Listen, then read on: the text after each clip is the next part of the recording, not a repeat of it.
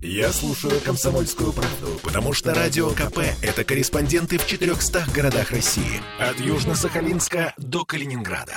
Я слушаю «Радио КП» и тебе рекомендую.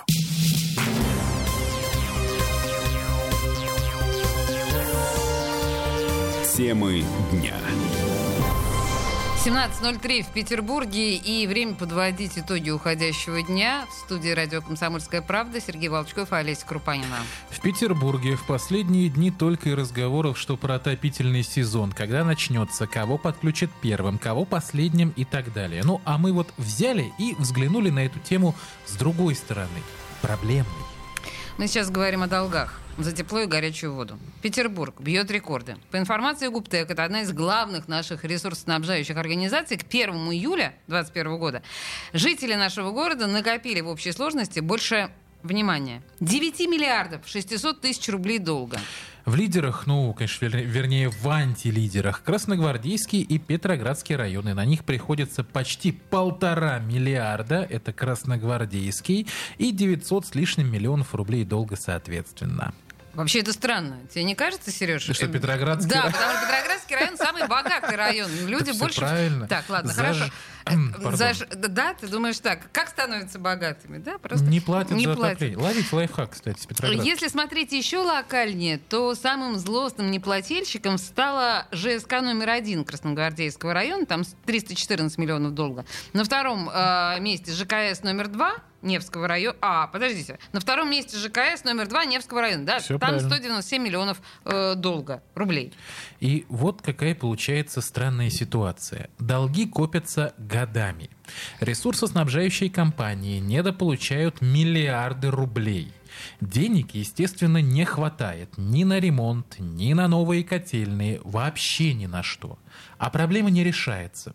Почему? Ну, потому что непонятно, кто виноват. Вот, например, э, сами ЖКС винят жителей с их слов. Если человек принципиально не платит, то с ним ничего не сделаешь, хоть ты весь лоб расшиби. Послушаем, что говорит на эту тему председатель Ассоциации ЖСК, ЖК и ТСЖ Петербурга. Да, Арина Акимова.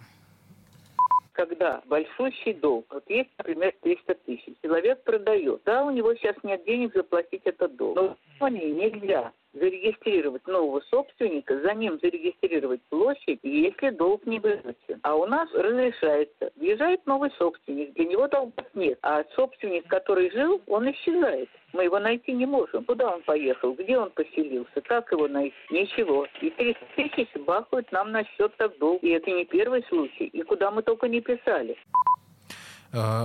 Поясню, почему прозвучала Эстония. Просто уважаемая Ирина, Арина Акимова проводит параллель с эстонскими коллегами, с которыми не так давно, собственно, происходила встреча.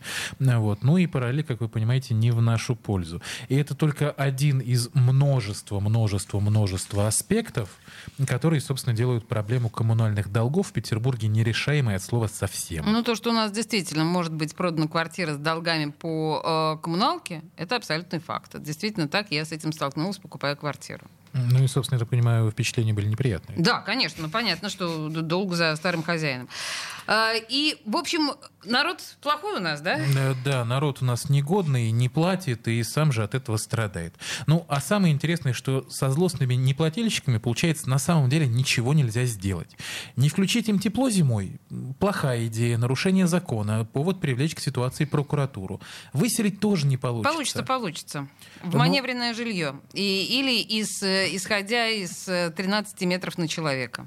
Что, собственно, тоже выльется в большой скандал, в том числе с привлечением прокуратуры. В общем, Конечно, себе дороже. суд.